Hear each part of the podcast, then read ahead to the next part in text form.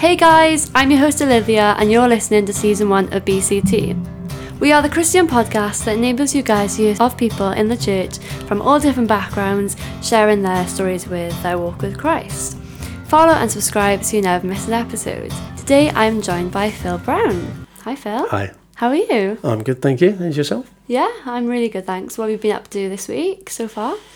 Oh, generally getting things ready for Saturday for the children's craft thing. So, Yeah, that'll be good. I know I read the script earlier. Very exciting. oh, it's more than I have. We've been sort of getting the packages of all the stuff for the art projects together and painting backdrops and things like that. So, Oh, very excited. What, here? Or what you at your no, house? at home. Nice, very exciting.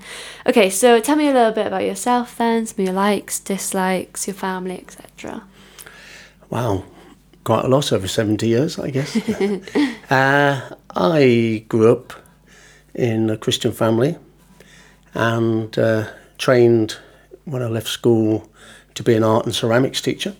Cool. Uh, but uh, I did that for a couple of years, and then um, while I was at college, I, I did art and ceramics, and so I went to uh, Tunisia, where the best Yeah. Roman mosaics in the world really a collection are, and I stayed with some missionary friends that we had there.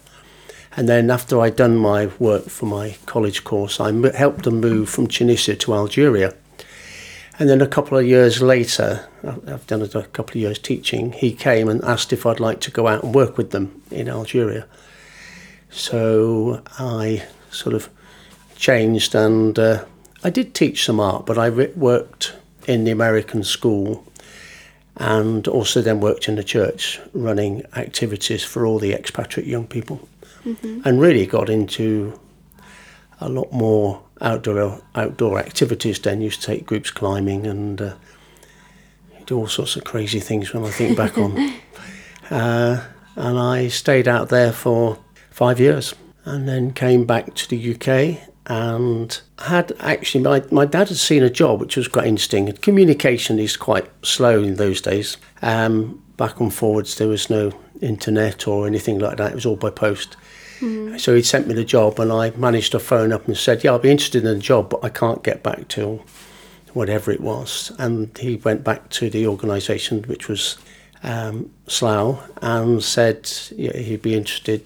He does this and that but can't come for an interview so they held it open for me Oh, wow. which was quite impressive. And so when I came back from Britain, I started really in Slough running, working in the youth service, running outdoor education. Cool. And I worked there for about three years. And then I moved to the adjoin- joining authority to Windsor and Maidenhead and just stayed there then until I retired running outdoor education. So, did you know that you always wanted to do that, or was it kind of like you just fell into it?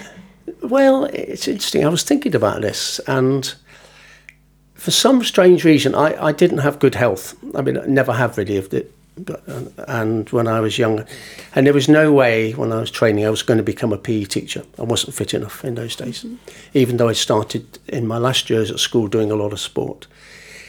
So I went uh, and trained in art and ceramics, but I'd always had an interest in the mountains and always read about things like that. I don't Yeah. know why. I don't know where it came from. Certainly didn't come from my family. And um, and then when I started doing things in the mountains and climbing and that in Algeria, and then when I came back to the UK, I just went on and got all my qualifications in kayaking, canoeing, climbing, and things like that. cool. So, I'd love to hear a bit of your testimony then. So, maybe the moment you became a Christian, if there's a moment. Yes, my goodness. I remember the moment okay, good. That's a good start. still quite clearly. I probably would be early teens, I guess. We, my father, uh, although um, was at that time uh, working again. He had been a, a, a WEC- trained as a WEC missionary and then was a Baptist minister for a while. But we moved and he started to work for a company in uh, in the south of Britain, and he had a used to go and speak, either teach or evangelize in church, any churches that asked him.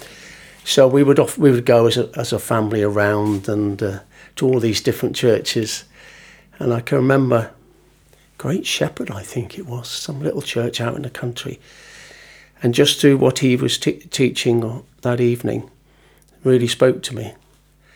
And it's it's quite interesting. It's one of the few things I really remember as a child, um, and then from then on, it's just a case of gradual growth, I guess. Mm. Were there any dips in your faith Oh, where you kind of drifted away? Yeah, some some interesting challenges. It, one of the key things I think I've realised more than anything is being in the church and being with Christians is just absolutely crucial.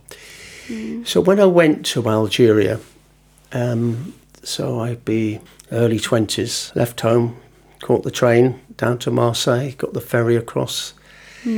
And as I came into the ferry was coming into the country, you could feel almost like the oppression, and uh, and so for the first three years I worked in the Anglican Church with this family, Jerry and Judy, and uh, that was fine. And then I went to work down near the Moroccan border uh, in a large expatriate camp, working with the young people. There was lots of social issues. These were Americans and Brits and other internationals, and they'd asked. But in many ways, then the isolation there was was too much, and because you know they were what three four hundred miles away back in the capital, everybody I knew, and that didn't have good consequences really. Came back to the UK and then gradually rebuilt again into into a church life and uh, back in working with young people and Yeah. both in the church and professionally. I mean, all my life has been that sort of that program really. Mm. And still. Yeah, yeah. I'm not doing so much as what I at the moment because even with the church groups, I used to take. They, well, in um, the first church I went to, they were all late teens, early twenties. So we used to take them off in the mountains. We'd go away for weekends, and I'd take them canoeing, things like that. Yeah, I haven't been able to do that much in some churches, even though that's professionally what I've always done. Yeah.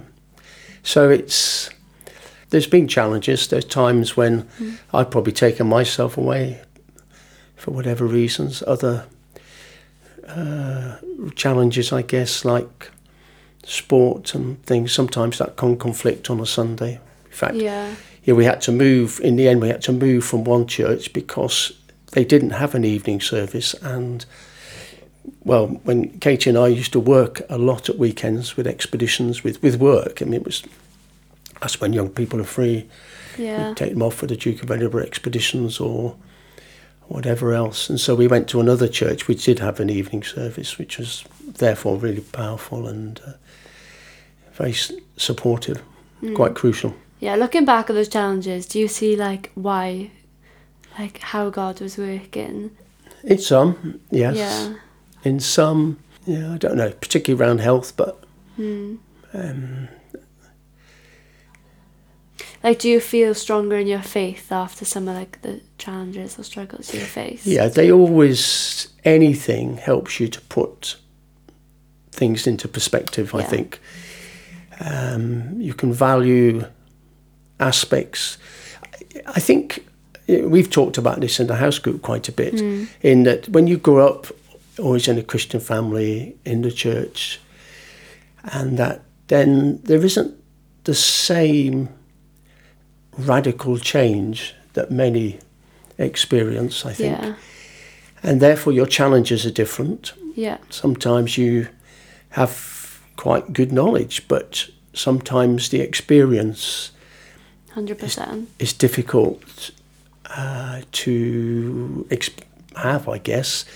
Um, sometimes it's very powerful, and other times I think the foibles and challenges of all people in a church sometimes can challenge you, and so you learn what man is, you learn what God is, and uh, it's very lovely then because you, I find, it's easier to accept people in the church than it is actually professionally. Mm. In other words, even though with sometimes the weirdness of, of all of us, you can love them and, and say understand. And I always remember somebody saying to me, a church is a hospital, not not a hotel waiting to go to heaven. And then that put it in a good perspective for me that we're all there because we need to be, mm. and and we've all got a long way to go before we're perfect. Yeah. Oh, well said. Okay, so last little section here. If God was in the room right now and you could ask him any question, what would you ask? I think because of my knowledge of God and my knowledge of people, mm-hmm. I think I have quite assurance in everything. I think the key thing is why me? Why have you chosen me? Yeah. Why have you helped me to become a Christian? Yeah, simple, yeah. As opposed to there are so many others who just don't aren't. You know, is that their choice in His plan? I don't know. But the question is, you know, why me? Yeah. Yeah. Yeah, I'd like to ask that one too. What Oh. about me? No, no, no, about me. Don't you worry. Oh, thank you so much for coming on, Phil. I've loved chatting to you and hearing your story and how you have worked for the glory of God. So Thank you. thank you. Uh, thank you guys for listening to another episode of BCT. Don't forget to like, subscribe, follow, um, find us on the, all the social media platforms, follow us, and we'd love to hear some feedback from you guys. Thank you. Bye.